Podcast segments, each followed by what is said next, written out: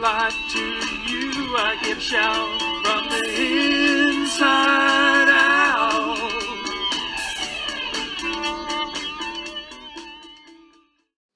Welcome to From the Inside Out with Pastor Tim Moulter of Calvary Chapel, Fergus Falls in Minnesota. We're glad you could join us today. Sit tight, get your Bible, and get ready to get in the Word with us as we go verse by verse, chapter by chapter, and book by book through the Word of God. Well, with that, let's turn our Bibles to Deuteronomy chapter 15. Uh, we'll be picking up in verse 12, and we'll do uh, chapter 16 as well. The title of our study is Serving and Celebrating. And so we didn't make it all the way through chapter 15 last week, so we're kind of picking up midway. And we'll look at uh, the subject of a bond servant and talk through that. We'll kind of also look at a little bit about firstborn animals. And then we'll move into chapter 16 and we'll take a look at some of the Jewish feasts and festivals um, and how those point us to Jesus. Also, a great reminder that God wanted his people to eat and have joy and celebrate, kind of a, a party, remembering the goodness of God. And so we'll take a look at those. Um, and my hope is that through this, we'll celebrate all that we have in Christ. And we will be people who are filled with the joy of the Lord and realize that God wants us to be um, filled with the Spirit, right? And then we'll look at part of that too in our study of the fruit of the Spirit that comes from having uh, that empowerment from Him.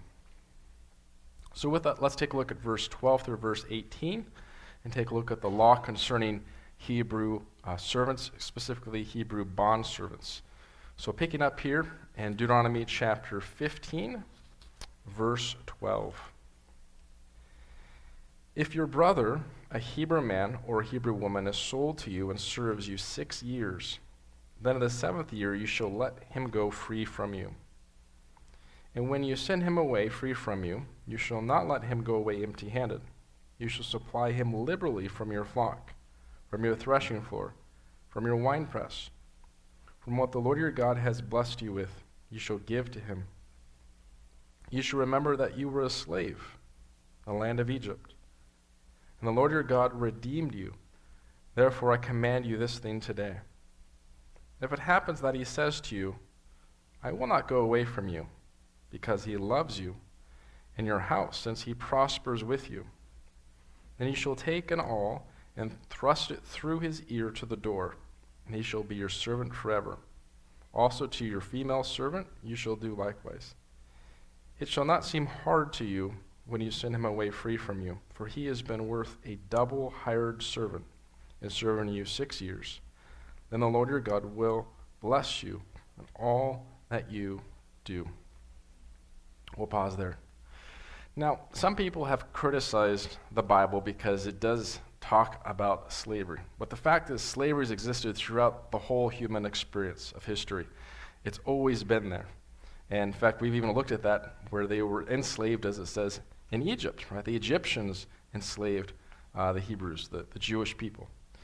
But we also see there's quite a difference the way that God put limitations on it for the Jewish people. They were to have six years that they were paying off a debt. Seventh year was the year of release. They were free to go.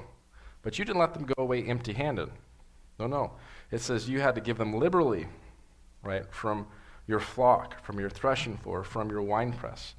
You gave them parting gifts. You blessed them as they went. They were more than a, double than a hired servant, right? They were worthwhile uh, in your home. And so, very different mentality that we see um, the rest of the world was, was utilizing with slavery. And of course, God put limitations on it so it wouldn't be abused, but man, we like to go outside of those limitations and abuse it anyways. And we've seen the course of history has, uh, has done a, uh, a lot of damage with that. But we also see the picture here of a bondservant, which was a slave by choice. The Hebrew word is abed. It means slave or a servant, depending on its context. The New Testament, the Greek word is doulos. Uh, it means um, one which is subservient to his master. So the question then becomes why would anyone working for someone for six years and the year release comes up, say, you know what? I don't want to go free. I want to stick it out. Why would anyone do that? The only reason they would do that is if they loved their master. And they said, you know what? I've had a wife, I've got kids here while I've been serving. I get three meals a day, sometimes even more. I got a place to live. This guy is great to work for. Why go anywhere else? I'll just stick it out here and keep serving. This is great. And so if he had that mentality, he would become a bondservant.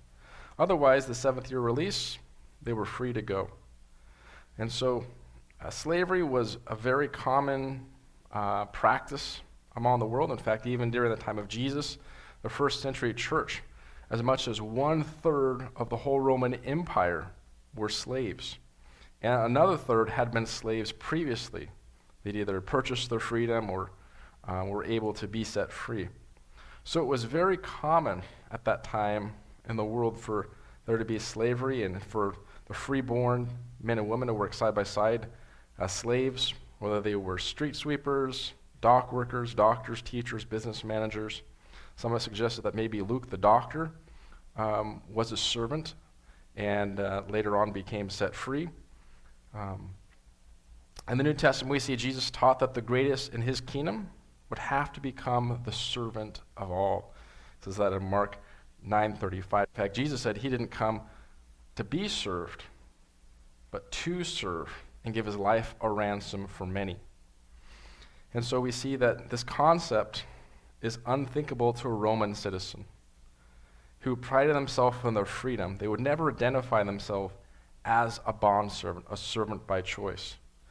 But then again, God's kingdom is not of this world, right? God's kingdom is quite a bit different, and his thinking is above our thinking. His ways are above our ways. So the Old Testament, the servant was a servant by choice, loved his master, and if he wanted to continue to serve his master, he'd go before the judges at the door of the doorpost, and it says they would pierce his ear with an awl, and, uh, and then oftentimes they would put a ring in that uh, to signify that he was a servant by choice. So, see people with pierced earrings and those kind of things, nothing new. It's been done for thousands of years. The Bible's already beat you to it. Um, people have, have those piercings. Um, but it was a signifying that you were a servant for life, as it says in Exodus 21, a servant by choice. In the New Testament, we see that Paul and Timothy and James, Peter, and Jude, they all describe themselves as bondservants of Christ, slaves or servants of Jesus by choice. And Jesus, since he's our Lord, he's our master, our allegiance is due to him alone. We should all become bondservants in our mindsets that, that we're, the, we're serving him, right? He's our master by choice. And if that's the case, then we need to renounce all other masters and give ourselves totally and completely to Christ, right? Make sure that He's the, the preeminence in our life, that He's on the throne of our heart, right? As Jesus said, you can't serve two masters. You'll love the one or despise the other. And there'll be times in our life where God will check our heart and say, which master are you serving? Is it me? Is it you? Is it something else? I'm like, okay, Lord, help me make sure you're the master that I'm listening to you, I'm following you, and I'm serving you. So we see this law concerning the Hebrew bondservants. We've seen it applies to us spiritually as in the New Testament bond servants of Christ. We're serving him by choice. If somebody forced you to follow Jesus, I apologize, that's not Christianity, right? We, we can't force people into a relationship with Jesus. There are other world religions where it's convert or die. Not in Christianity. Right? We give people a choice. You choose. You want to follow Christ or not. It's up to you. But we can't force anyone into the kingdom of God. And so we are all servants of Christ by choice, and that's how he would have it uh, in his kingdom. Well, next we'll take a look at the law concerning the firstborn animals in verse 19, and then we'll go to the end of the chapter uh, in verse 23. He says, All the firstborn males that come from your herd and your flock you shall sanctify to the Lord your God. You shall do no work on the firstborn of your herd, nor shear the firstborn of your flock. You and your household shall eat it before the Lord your God. year by year in the place which the Lord chooses. But if there's a defect in it, if it's lame or blind, or there's any serious defect, you shall not sacrifice it to the Lord your God. You may eat it within your gates. The clean, oh, excuse me, the unclean and the clean person alike may eat it, as if it were a gazelle or a deer. Only you shall not eat its blood. You shall pour it on the ground like water. We'll pause there. We see that there was this law for the firstborn animals, and there's really three reasons I found for this. First, because Israel was God's firstborn. God chose Israel, uh, the Hebrews, out of all the other nations, and, uh, and this honored that fact, that Israel was to be set apart. And the sacrifice was to remind them that God had chosen them to be set apart uh, from the other nations. The second is because at that time the firstborn was thought to be uh, the best and the strongest. And so the best was always to be given to God. And God required a sacrifice without blemish, as it says. Uh, he wanted uh, them to give their best to Him, not their second best, not their leftovers. And that applies to us as well. God wants us to give Him all of ourselves. And then finally, it was to be a reminder to all generations when God would redeem them, it would only come through a sacrifice. It came through the blood of an animal. And they would have to continually do that year after year, all the time, to offer these sacrifices. But it pointed to a future sacrifice of the Messiah, of Christ coming, where he would be the ultimate sacrifice once and for all, the perfect sacrifice, unblemished. And that points us to Jesus. Well, next we'll move into chapter 16. We'll see some of the celebration feast, and God wants us to be joyful as we remember his goodness. And uh, we'll take a look at that here in uh, chapter 16. We'll look at the first eight verses uh, that deal with the Passover and the festival of the unleavened bread. So, picking up here in chapter 16, verse 1 Observe the month of Abib and keep the Passover to the Lord your God. For in the month of Abib, the Lord your God brought you out of Egypt by night. Therefore, you shall sacrifice the Passover to the Lord your God from the flock and the herd, and the place where the Lord chooses to put his name. You shall eat no leavened bread with it. Seven days you shall eat unleavened bread with it. That is the bread of affliction, for you came out of the land of Egypt in haste, that you may remember the day in which you came out of the land of Egypt, all the days of your life. And no hmm. leaven shall be seen among you in all your territory for seven days nor shall any of the meat which you sacrifice the first day at twilight remain overnight until morning. You may not sacrifice the Passover with any of your gates, which the Lord your God gives you, but at the place where the Lord your God chooses to make his name abide. There you shall sacrifice the Passover at twilight, at the going down of the sun, at the time you came out of Egypt. And you shall roast and eat it in the place which the Lord your God chooses in the morning you shall turn and go to your tents. Six days you shall eat unleavened bread. On the seventh day there shall be a sacred assembly to the Lord your God. You shall do no work on it. We'll pause there. We see in the first eight verses here the what was known as the Passover festival. Um, it's Pesach, I believe, in Hebrew. I probably need to put some more phlegm in that and saying that. but um, it's often in, in, the western parts of the world celebrated very closely with Easter. And so uh, that is coming up soon. And it's a Jewish festival. Again, it's celebrating the exodus of them coming out of Egypt, uh, the Israelites' freedom from slavery. You recall Pharaoh refused to let them go, right? Moses said, Let my people go. And Moses said that directly to Pharaoh with Aaron, and Aaron, and, and Pharaoh replied, No, and so he didn't want them to go. And so God brought these 10 plagues or judgments upon them, and, and the last one was the worst of all, right? The death of the firstborn in Egypt. But God provided a way for them to escape that judgment. That they would take a lamb, a perfect, spotless lamb, and sacrifice it, and take the blood and apply the blood to uh, the doorposts of their home, right? And at midnight, at twilight, as the sun was going down, they were ready, and, and then the, the angel of death would pass over that home at night as they saw the blood Uh, and that family would be spared of the pain and that suffering. So that's where the term Passover comes from. That God passed over that home and that they were saved because the blood had been applied. So the Passover is one of the most widely celebrated Jewish feasts to this day. Um, they have a special meal. It's called the Seder meal. You recall we had um, Trevor from the jo- Chosen People's Ministry here, uh, I think a year or two ago, walking through parts of the Seder meal with us. And um, they've got unleavened bread. There's some other symbolic aspects of it that they have uh, a fire roasted lamb, bitter herbs, and some things like that. And so God had this for his Jewish people uh, to remind them of, of their exodus. And then after that first Passover, God instituted this commemorative meal. They were to remember, uh, and it says this in Exodus 12:24. It was they were to observe this rite as a statute for you and your sons forever, even when in a foreign land.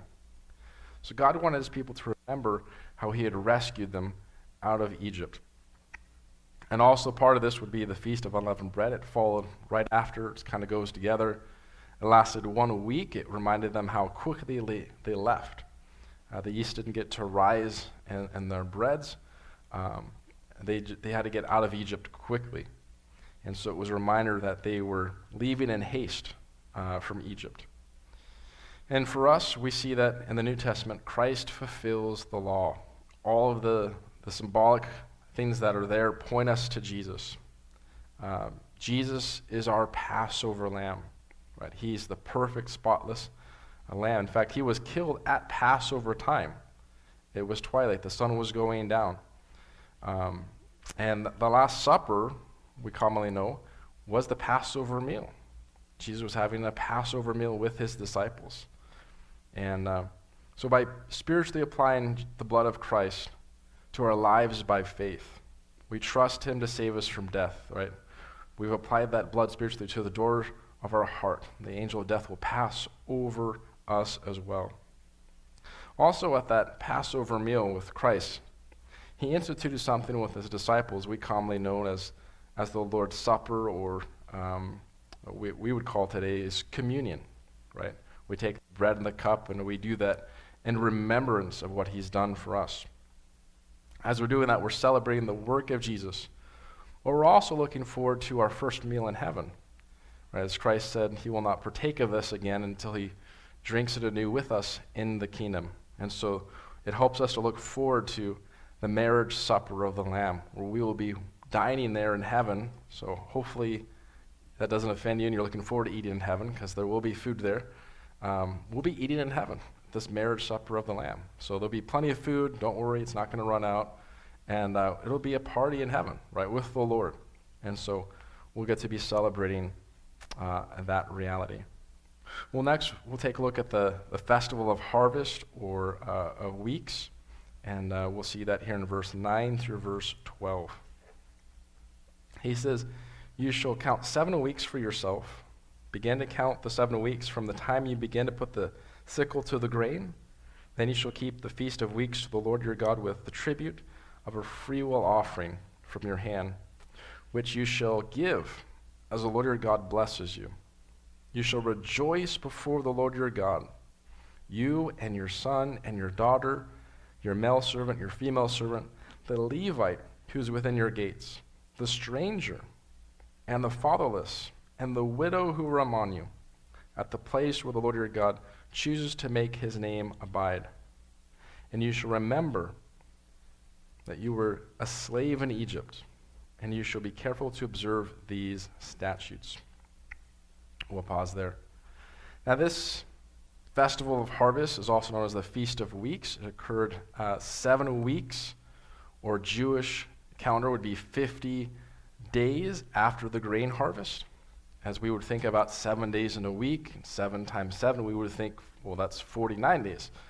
Ah, but not in the Jewish mindset because their day begins at the sundown and then it goes to the next sundown. So theirs doesn't goes like ours at midnight, right? Begins the new day. Theirs is sundown to sundown.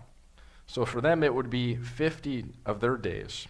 And the primary focus was a festival of gratitude to God for all the food that he provided from the earth.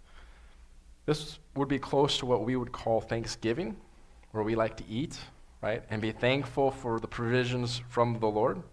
And so for the Jewish people, it was a big party, big celebration, lots of food, lots of eating, dancing, uh, filled with joy. And as I was thinking about that, it's interesting because here we see in, in verse 11 that God commands them, You shall rejoice before the Lord your God.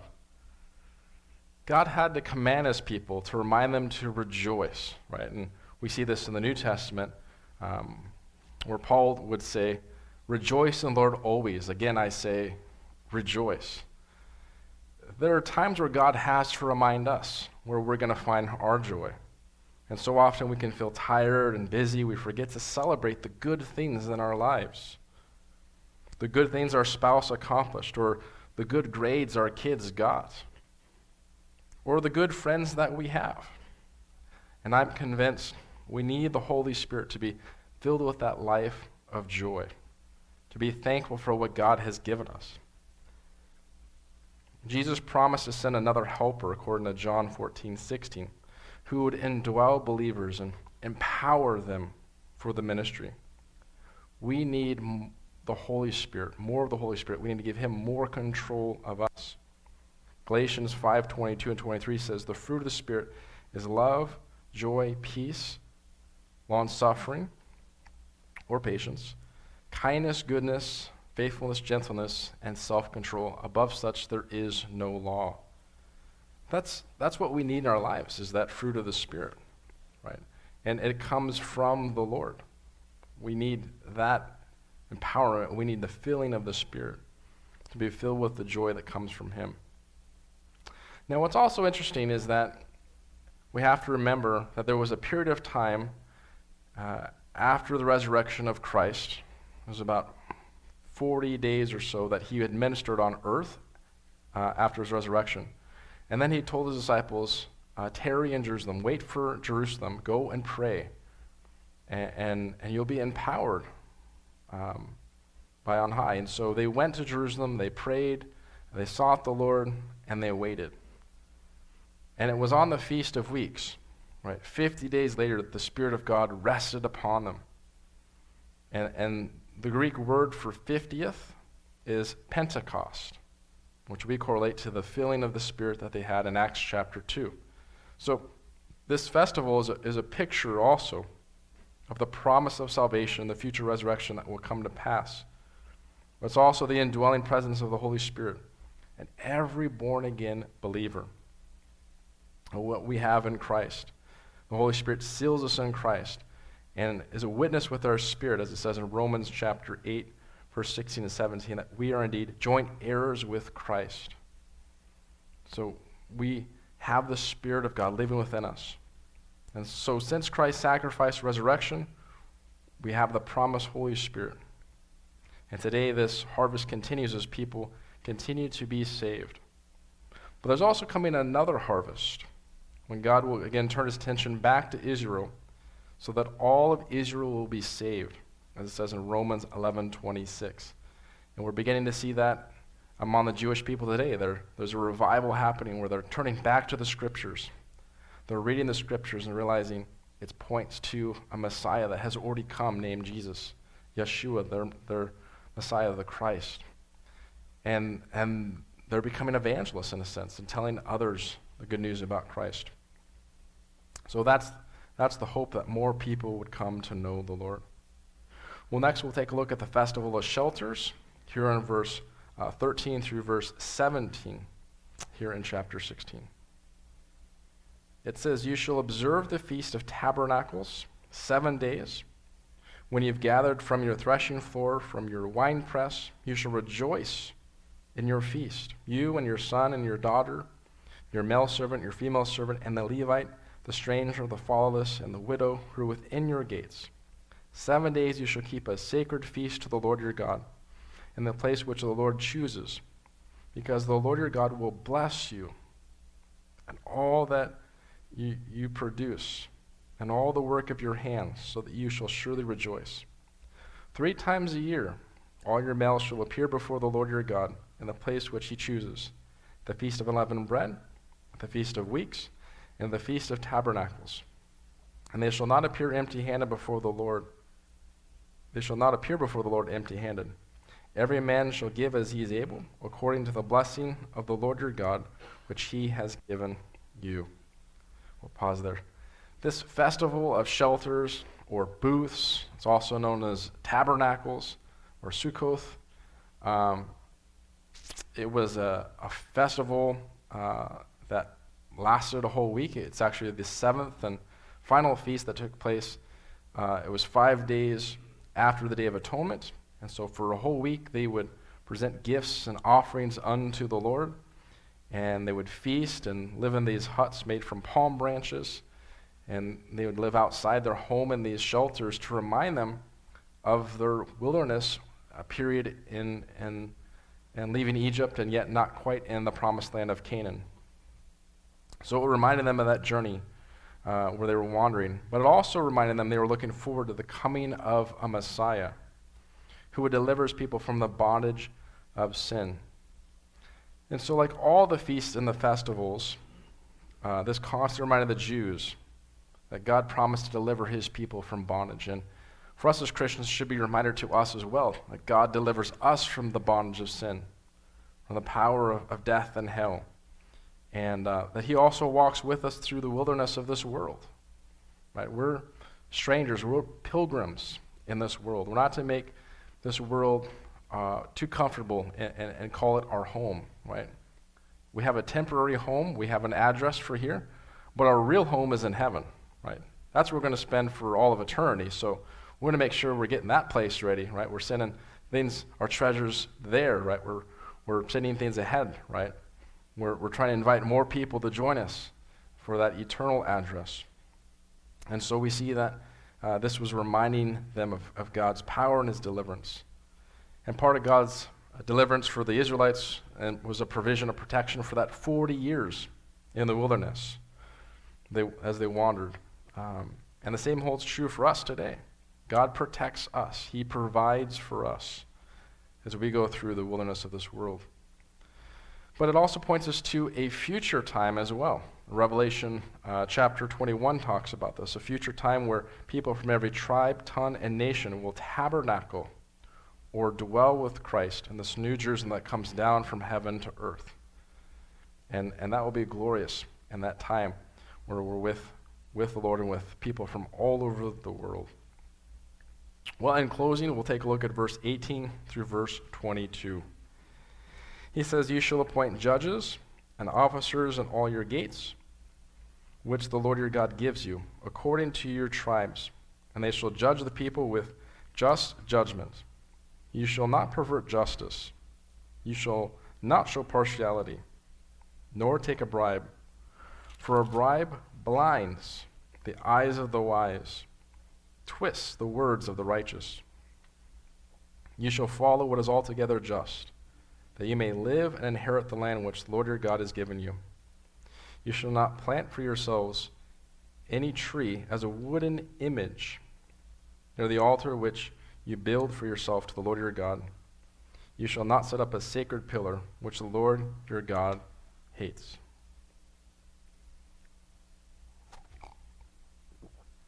We see here in this last section, God knew the importance of having judges or leaders that were honorable. Uh, it was very important to the officials of the nation.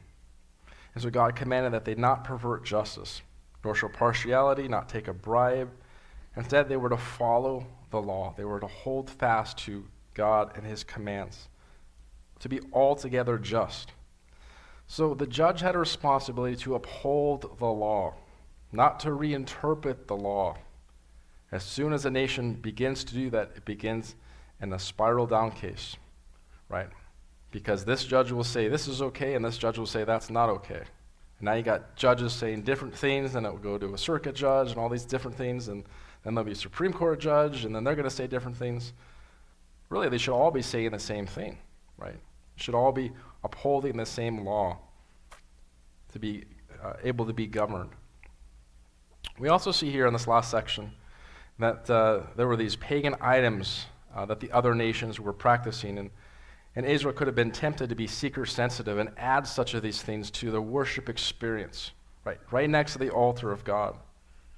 And yet God says, the God of Israel, he said he wanted none of it. In fact, it says, God says, the Lord your God hates that. He doesn't want us to mix the worship ways of the world with the way that we worship him. So lastly, we see that these spring feasts, they point towards the Messiah's ministry of his first coming. The fall feast point us toward what will happen at second coming. There's a period between the feast. Um, and symbolically, this is the church age, the age that we live in. And so my hope is that we'll be ready for the rapture of the Lord, which could happen any moment. That we should be celebrating all the blessings, all the things that we have in Christ, and be a people who are filled with the joy of our Lord. Let's pray. Heavenly Father, we thank you for your word. We thank you for these reminders, Lord, of, of a bondservant that you desire for us to make that choice, to choose to follow you. Lord, that no one forced us into your family. We may have wandered around a little bit and, and peeked around the corner and saw that life as you is much better than the life we were living on our own. And Lord, so often we have to hit rock bottom before we begin to look up and realize you were there all along with your arms wide open, just ready to receive us. So, Father, we thank you for inviting us into this kingdom. We pray you continue to keep us humble and, and useful and fruitful for you as, as your servants, Lord. Help us, Lord, to continue to serve you with our whole hearts and our, all of our lives. And Father, as we've taken a look at these festivals, these feasts, may it be a reminder to us that you desire us not only to eat and to celebrate, uh, but to be filled with the joy and remembering your goodness and all the things you've done for us. And Father, just personally, I thank you so much for the work that you've done in this church family and this fellowship, and that you've given us a building as years we've wandered around town and setting up and tearing down year after year and week after week. And and Lord, all the things you've done for us as a church family and done for our families individually and for our lives individually, God, may we not forget the goodness that you've shown to us. May we not forget the wonderful ways you've worked in our lives. We pray that we will continue to have hearts that are thankful and remembering your goodness day after day, week after week, and year after year. And Jesus, we pray if there'd be anyone here this morning who needs to surrender their life to you.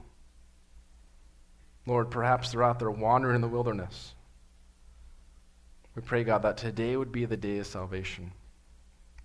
And if you're here or you're watching the live stream online and you say, Pastor Tim, pray for me, pray with me, I need to get right with God. I'm not certain that if I died today, I'd be with the Lord in heaven. I need that salvation you're talking about. I believe that Jesus is that Passover lamb that took my place, that he was buried and rose from the dead. I'm ready to surrender my life to him. If that's you this morning, I simply want to lead you in a prayer where you make that decision. I'm not asking to join Calvary Chapel. We have no official membership. I'm asking to make sure your name is written in the Lamb's Book of Life. That you know the Creator of the universe and how much He loves you wants to forgive you, and wants a relationship with you. And if that's you this morning, I simply want to encourage you to repeat this prayer after me and truly mean it in your heart. God, I realize that I am a sinner and that my sin separates me from you. I believe, Jesus, that you love me and that you died on the cross for my sins that you were buried and rose from the grave. God, please forgive me of all my sins. Come into my heart and my life. I surrender all of myself to you. Help me from this day forward to follow you. And put your spirit within me that I may do your will. God, I thank you for loving me. I thank you for forgiving me. I thank you for being my Savior and my Lord and my closest friend. In Jesus' name I pray. Amen. Amen. Look, if that was you and that was the first time you prayed to receive Christ as your Savior and Lord, or perhaps a rededication, let me know. I'd love to encourage you, pray with you, uh, give you some resources, give you a Bible if you don't have one. You've been listening to From the Inside Out with Pastor Tim Moulter of Calvary Chapel, Fergus Falls in Minnesota. We're glad you could join us today as we study God's Word, cover to cover, verse by verse, chapter by chapter, and book by book. Would you like to partner with us? Consider becoming a giver with us to support this ministry. Please visit ccfergusfalls.com slash giving. Find out more about this ministry and all of our ministries. Check out ccfergusfalls.com.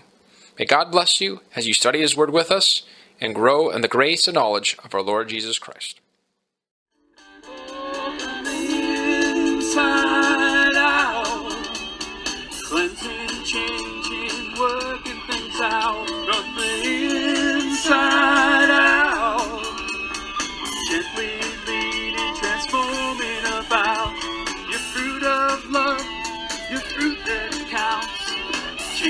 My life to you, I give shout from the inside